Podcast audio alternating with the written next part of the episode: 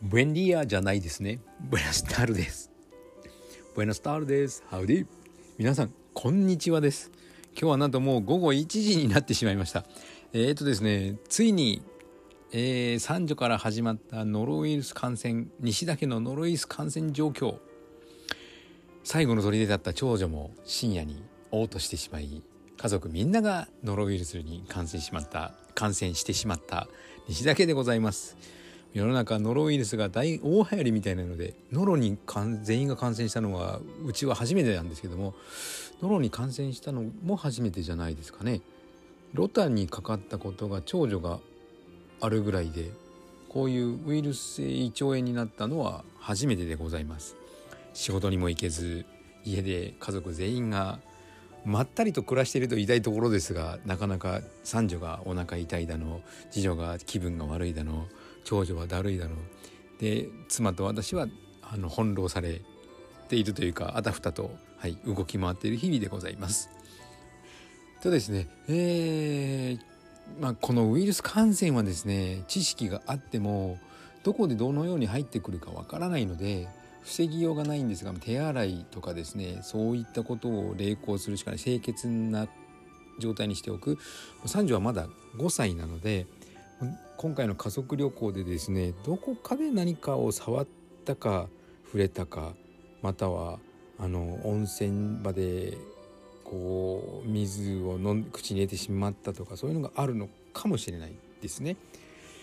ええ、なのでこう正当化するわけではないですけどもうんやっぱり知識があっても防げないものはある。逆にですね知識がないとこんなのは簡単にかかってしまう。以前もお伝えしましたけども母親が無知だと知識がないと子供は病気になって父親が知識がない無知だと学がないと家族は貧乏になっていく。本当に最近痛感しております。なので今必死にこの栄養だけでなくお金の勉強を始めいろいろなことを行動経済学も勉強しています。もうこの勉強の姿勢が現役時代にあれば東大入ってたかもなっていうぐらい仕事の合間に時間を見つけてはいろいろ勉強情報収集をしております。では本日もよろしくお願いします。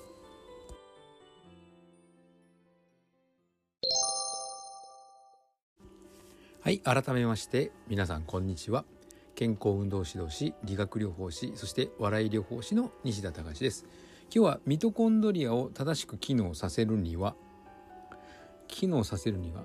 うん。そうですね。人体に必要な生人体の生命維持活動に必要なエネルギーをきちんと作り出すにはというテーマでお話ししたいと思います。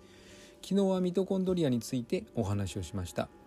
もう先駆けのハイブリッドエンジンで酸素が必要なエンジンと酸素を必要としないエンジンとがあり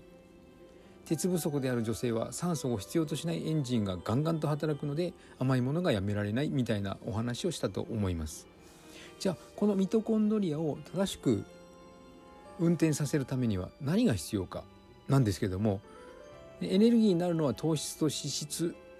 糖と油と言いましたがじゃあその2つを先に取ればいいのかというとそうではなくてですねやはりミトコンドリアもタンパク質でできているのでその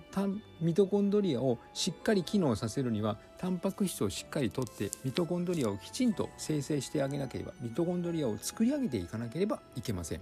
やはりタンパク質が第一なんですね。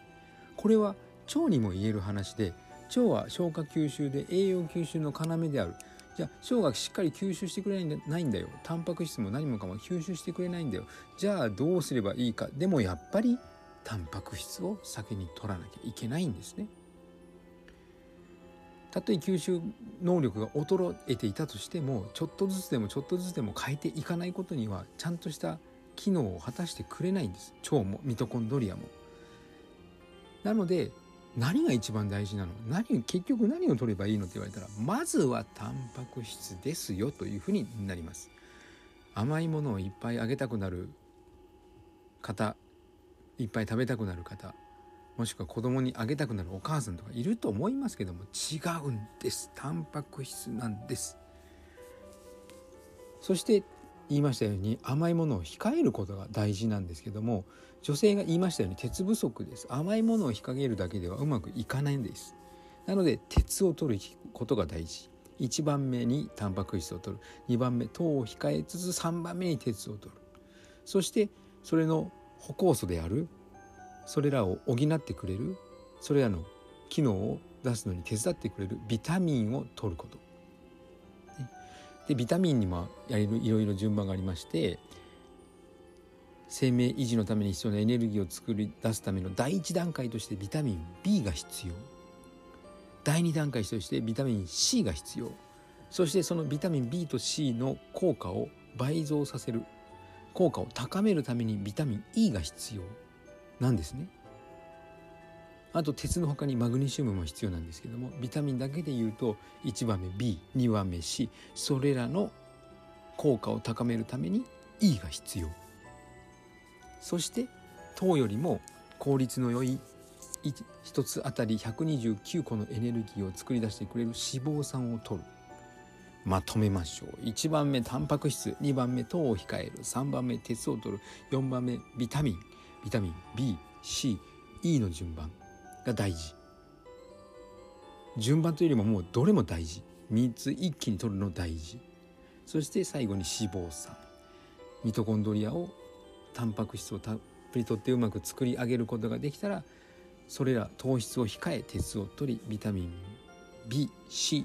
そしてマグネシウムを取り脂肪酸でエネルギーを作る。これが生命維持活動に必要なエネルギーを最もよく作る。つまりミトコンドリアをうまく機能させるための栄養素です。はい。いかがだったでしょうか？ミトコンドリアがうまく働いてくれないと何もかも始まりません。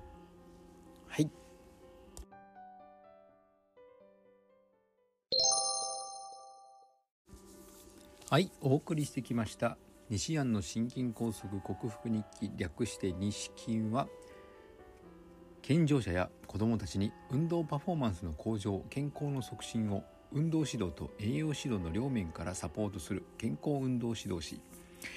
心身に障害を負ってしまった方々に医学的リハビリテーションを施す理学療法士。そして癒しの環境を提供し安心安全なほっこりした笑いを引き出す笑い療法士として活動する西田隆が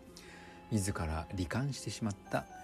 心臓の左冠動脈半分狭くなっているという血流の悪い心筋梗塞予備軍の症状を今の日本の医学常識であるコレステロール値をコレステロール値を薬で下げるとか狭くなった血管に外科的手術で金属を挿入し血管を広げるとか